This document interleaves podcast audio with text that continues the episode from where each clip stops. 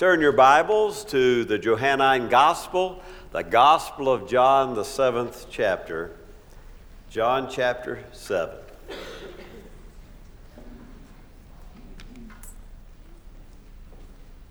Jesus. Who was he? Who is he? Can anybody born that long ago be any more than a memory? More than just history? Can we even say with absolute certainty that there was a historical figure named Jesus? In the words of Calvin Miller, not all who examine the evidence will say with the centurion at the foot of the cross, Surely this was the Son of God. And yet, many of us have said that.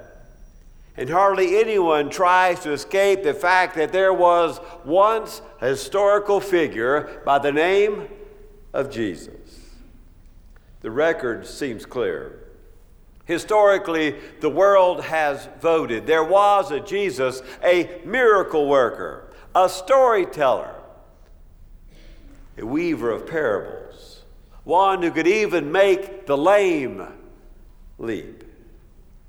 John tells us that while the Bible admits to 33 recorded miracles, that Jesus did so many things that they were all written down one by one, the world itself would not be able to contain the books that are written as a result.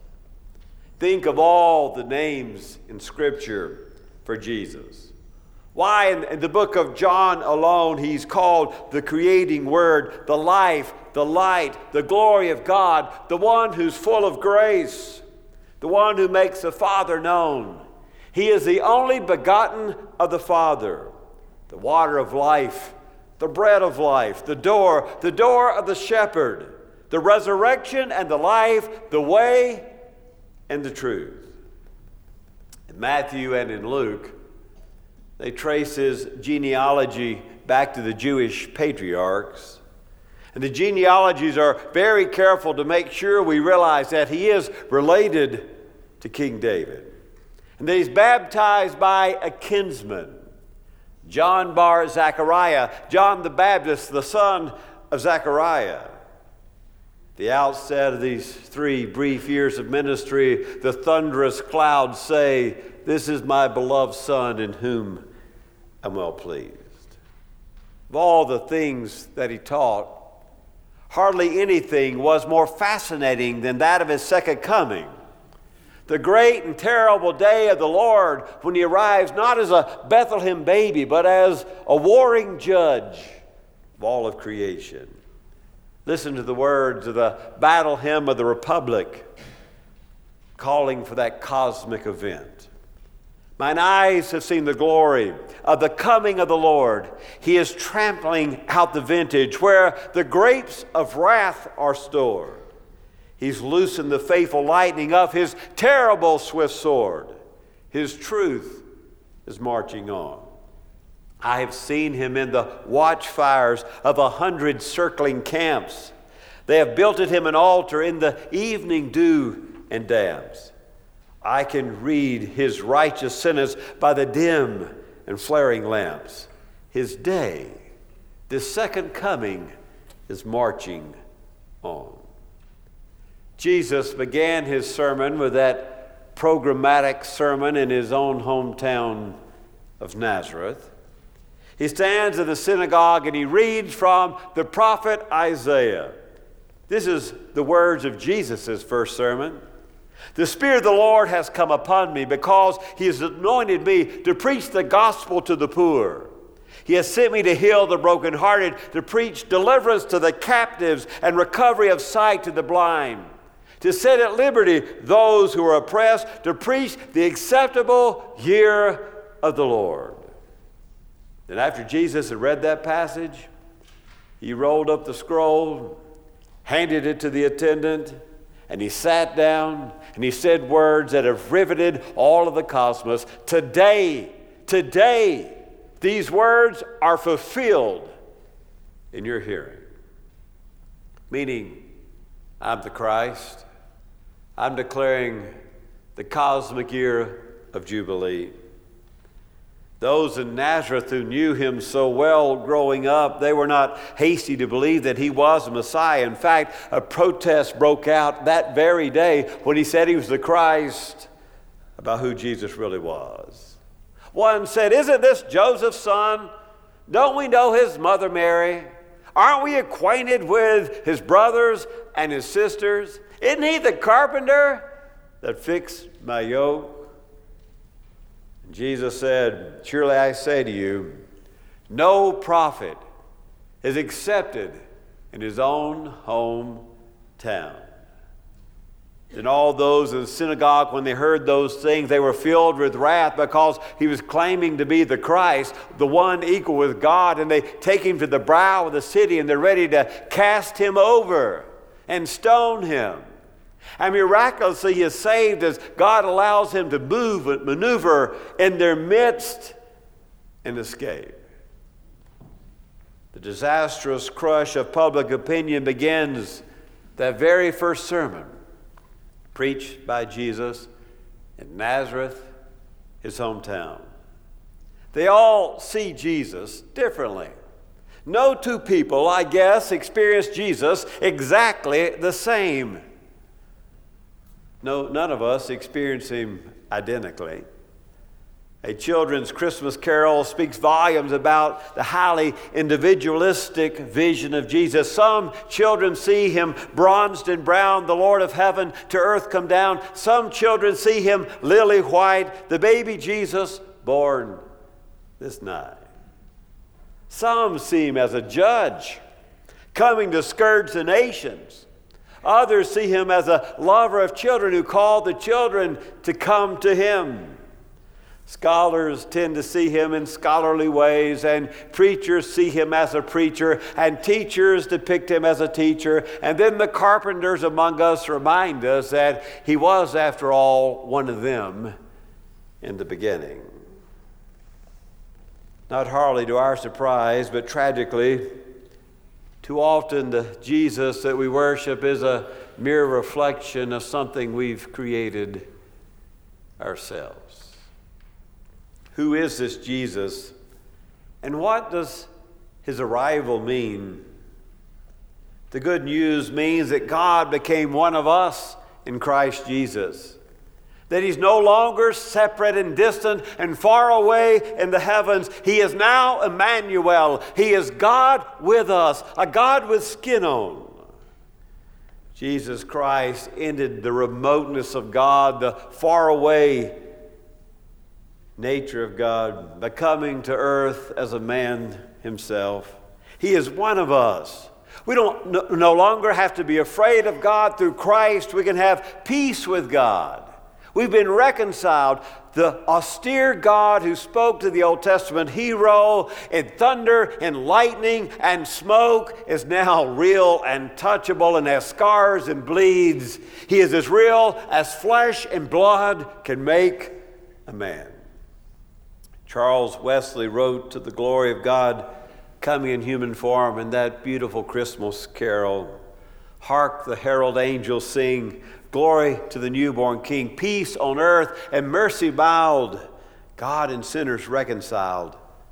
Veiled in flesh, the Godhead see. Held the incarnate Trinity. Pleased as man with men to dwell. Jesus is our Emmanuel. God, right here with us, that's who Jesus is. Bultmann, the scholar, told us that the disciples loved Jesus so much that they wrote him up as more spectacular than he really was. The New Testament, Bultmann taught, is not a cold, calculating biography of a rabbi, but rather it's a testimony of believers, and so it's a highly privatized account that must be measured, well, taken with a grain of salt. I want us to stand this morning on the margin of John 7. And I want you to think about the rabbi.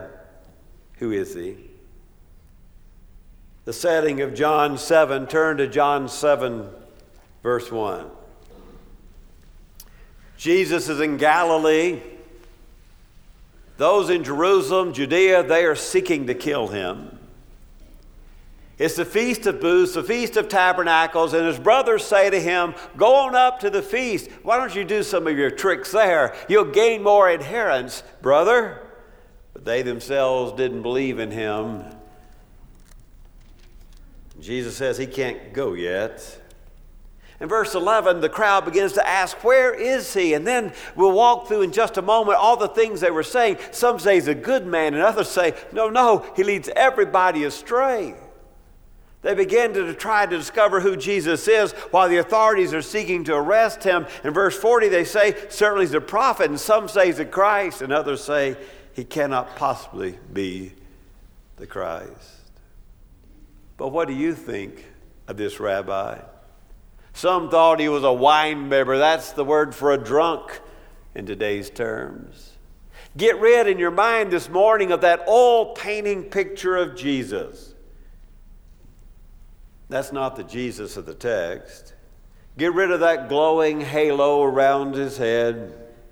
Get rid of that flat personality that only allows him to be one dimensional, someone who strides through life, a calm character amongst a cast of flustered extra, dispensing in measured flat tones little words of, of wisdom. That's not who Jesus was.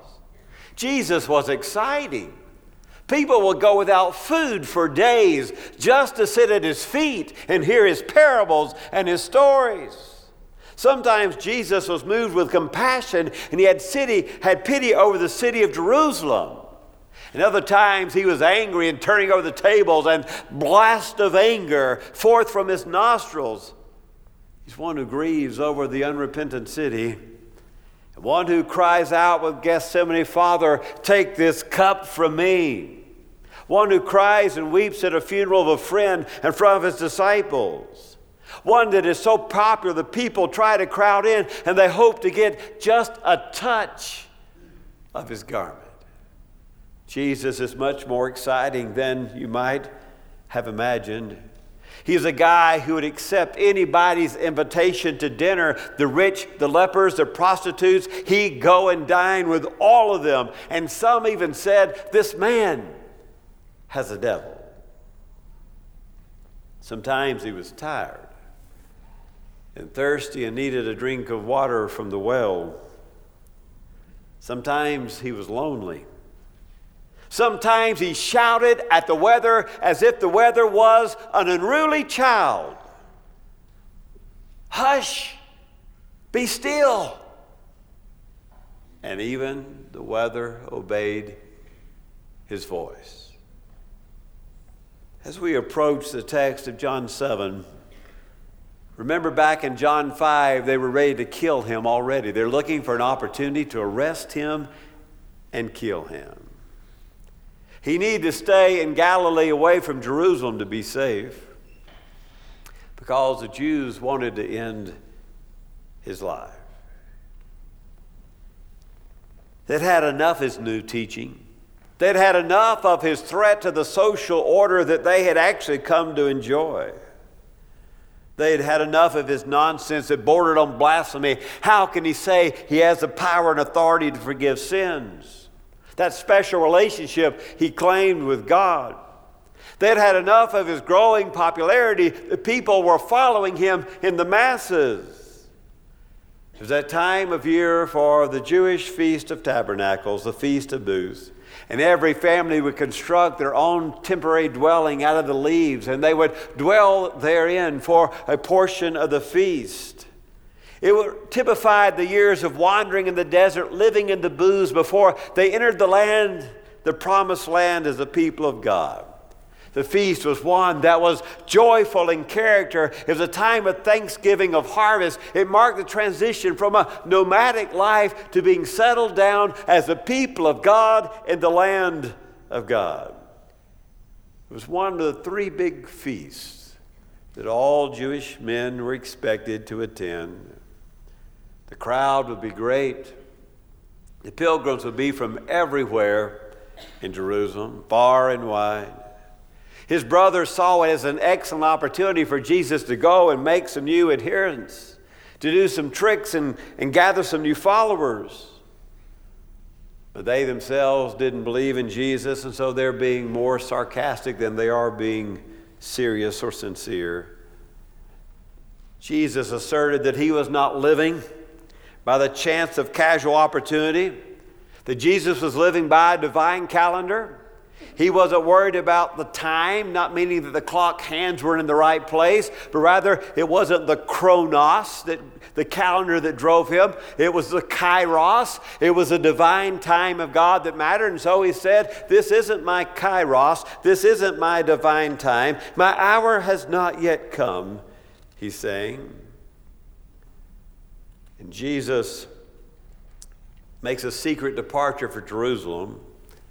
He tells his brothers to go ahead to Jerusalem. I'm not coming yet. And then somewhere in the middle of the feast, the festival, he arrives in secret on his own terms to the city of Jerusalem. There was a lot of whispering in the crowd. They're asking in verse 11, where is Jesus, that new rabbi, the one who does the miracles? Will he be here? Will he show up? Where is Jesus? The tension was mounting, and the text, where is Jesus? And someone shouts, He's a good man, you know. And another say, No, no, he's not a good man. He deceives so many people. And others said, He might even be the Christos. He might be the Christ, the anointed one of Israel. It was all secret grumbling because they knew the religious authorities were out to kill Jesus, and so no one dared mention his name out loud. And even while they're whispering, Jesus arrives in Jerusalem and he takes them by surprise. He stands openly there in the temple and he begins to teach, and they marveled. And some says, How's he teaching like this? So much wisdom, so much authority. He's never been to Jerusalem University. Don't listen to him. He's not educated, he's not a scribe. Jesus waited until that feast was halfway completed. And even as the anticipation grows there in the room, reaching higher intensity, he appears in the midst of the scene. Jesus said, Don't worry about my education. From me, from my lips, you'll hear the word of God. He warned them. He warned them if they choose to do God's will, they would understand what he was teaching. And Jesus admitted that Moses was the, the lawgiver, but they themselves were not even obeying the law of Moses. They were trying to kill him. Jesus said, You're trying to kill me. And they said, You are demon possessed. Who on earth is trying to kill you? And Jesus taught on. The people were all the more confused. And how does this Jesus have conflict with religious authorities? And why, is he, why isn't he being censored if he's teaching these blasphemous things, if he's a threat to the nation? The authorities, however, dare not promptly arrest him lest they have a riot on his hands, for he was popular with many of the people. If they had an uprising, then the Romans would come in. And that's the last thing they wanted. But this teacher can't be the Christ, someone mumbled. We know where the Christ will come from, and well, we know where this Jesus is from, and, and shouldn't he be from Bethlehem? Of course, they didn't know. And some were saying they knew his parents, and others were saying they knew his brothers. So you know me, do you? Jesus said. You know where I'm from, do you?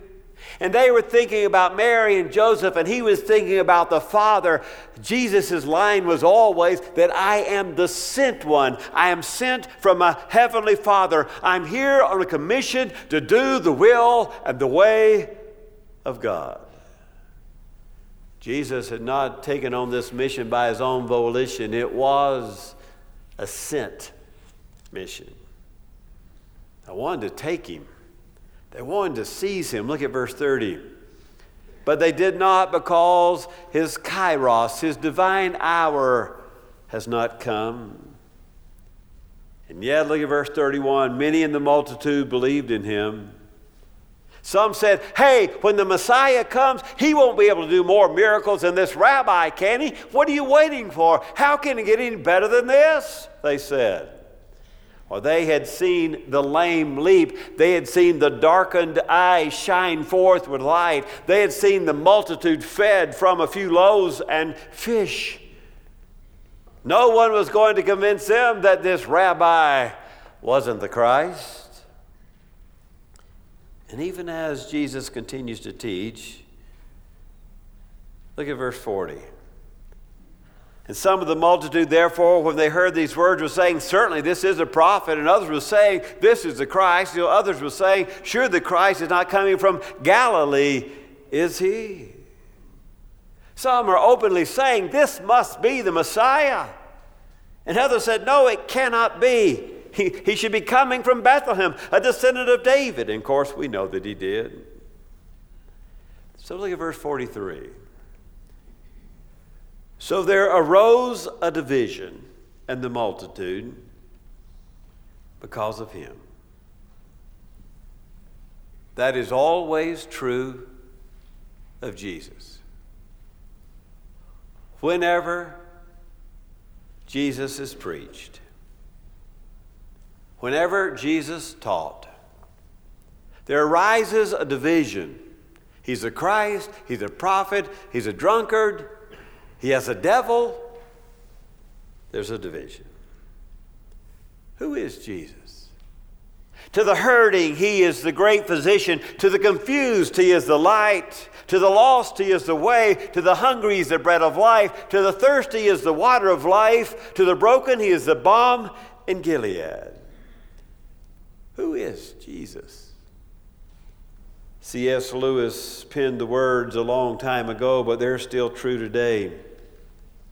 A man who was merely a man and said the sort of things that Jesus said wouldn't, wouldn't be a great moral teacher, as some have supposed. He would either be a lunatic on the level of the man who says he's a poached egg, or else he'd be the devil of hell. You must make your choice. Either this man was and is the Son of God, or else he's a madman and something worse. But don't come up with any patronizing nonsense about his being a great human teacher. He has not left that open to us. He did not intend to give you a third choice. How would sacred historians have described Jesus?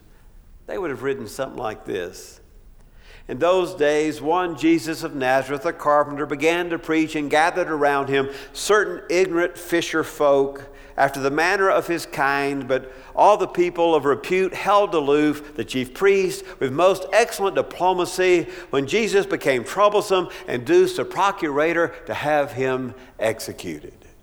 That's what a historian would have written. We all know why God has taken the initiative in Jesus. Jesus came to deliver us from our sins. We all have them, whether we admit it or not. You shall call his name Jesus, the text says, for he will save his people from their sins. Or the Son of Man came to seek and to save that which was lost. Or the saying is true and worthy of full acceptance that the Christ Jesus came in the world to save sinners. Or even still, we have seen and testified that the Father has sent his Son as the Savior of the world. Jesus came to save us from our sin. What are we going to make of this Savior? There's no question of what we can make of him. It is entirely a question of what he will make of us, isn't it? You must accept or reject the story. There is no in between. What he has taught is different than every other teacher. One teaches this is the truth about the universe, and Jesus comes and says, I am the truth myself. I am the way. I am the life, and no one can really have a real, meaningful, fulfilled life unless they come through me. Try to retain your life and you will lose it, he said. Give yourself away and you will be saved, he repeats. If you are ashamed of me when I invite you to follow me, when I return as a warrior judge, I will be ashamed of you. In the keeping of the words of C.S. Lewis, if anything, whatever is keeping you from God and from me, Jesus is saying, whatever it is, throw it away. If it is your eye, you pull it out. If it is your arm, you cut it off. If you put yourself first, you will be last. Come to me, everyone who's carrying a heavy burden, and I will give you rest. Your sins, all of them are wiped out. I can do that. I am the rebirth. I am the life. Eat me, drink me. I am your food. And finally, do not be afraid, for I have overcome the whole universe. Yes, you have to decide. Just like every pilgrim in Jerusalem listening to the claims of the Christ, listening to the whispering in the crowd. Every one of them had to make a decision that day. And some of you have already decided, some in this great room and some watching by live stream or, or television this morning, you've already called him the Christ. And others of you, let's be frank, you have some doubt, and it's honest doubt this morning. I'll give you that. Listen to the whisperings of the crowd. Some say he's a prophet. Others say he has a demon, what you might call a lunatic in our day. Others see him as a milk toast, a good prophet with a few good words to share here and there. But you have to choose. Are you going to let Jesus be who he claimed to be? Are you going to put him in a nice, comfortable box, an image of him that you have created and crafted by your own hands?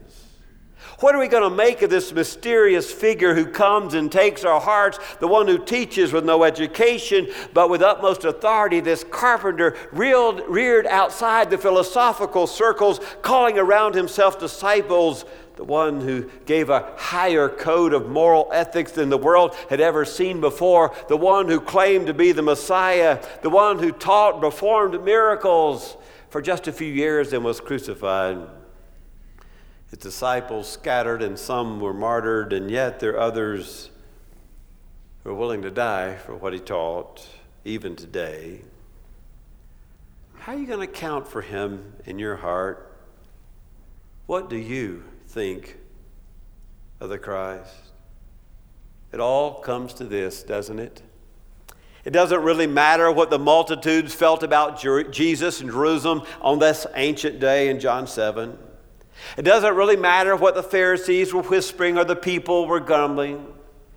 It doesn't matter that a few priests thought of his teachings. It doesn't really even matter that the demons rightly said, You are the Holy One of Israel. For you, it doesn't come down to the conclusion of the wise sage, nor the conclusion of the most humble pilgrim at the Feast of Tabernacles on that day. History has always been divided over Jesus, and it always will. He always brings division when he teaches. Some have eyes to see, and some have ears to hear, and some have hearts that will be opened, and others have eyes but they cannot see, and they have ears but they cannot hear, and their hearts are hardened the more that he teaches.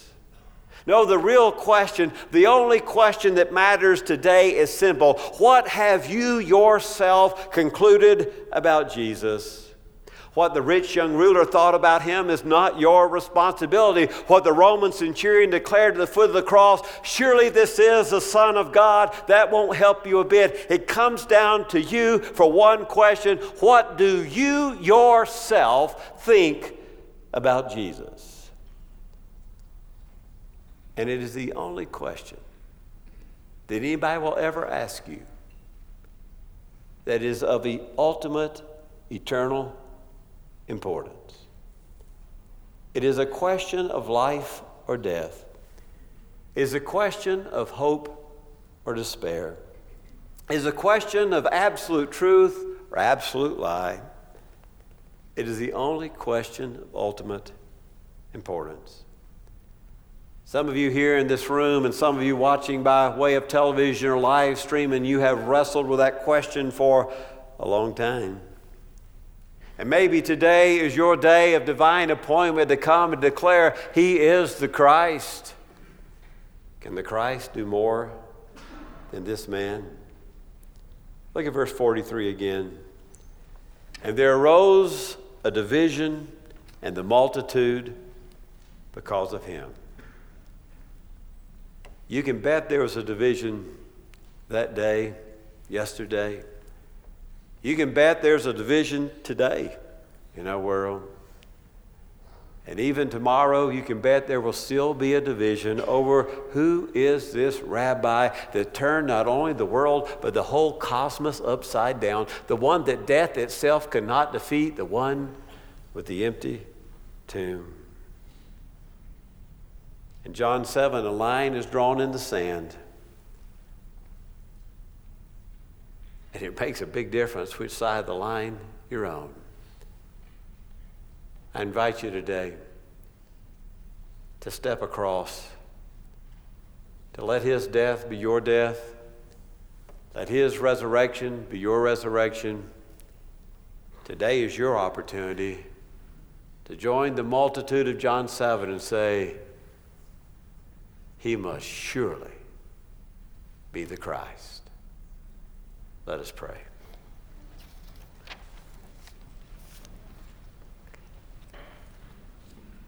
Oh God, we come this morning and we hear your word. And yet, whatever the multitudes decided, it comes down this morning, this moment, to an individual decision. Is Jesus my Christ? Is he my Savior? Oh God, we thank you again afresh and new this morning that you not stay aloof in the heavens, but you put on skin and came down and you bled and you died and you suffered and you showed us the way. In fact, you said, I am the way. You invited us to die with you on Calvary that we could rise with you for eternity.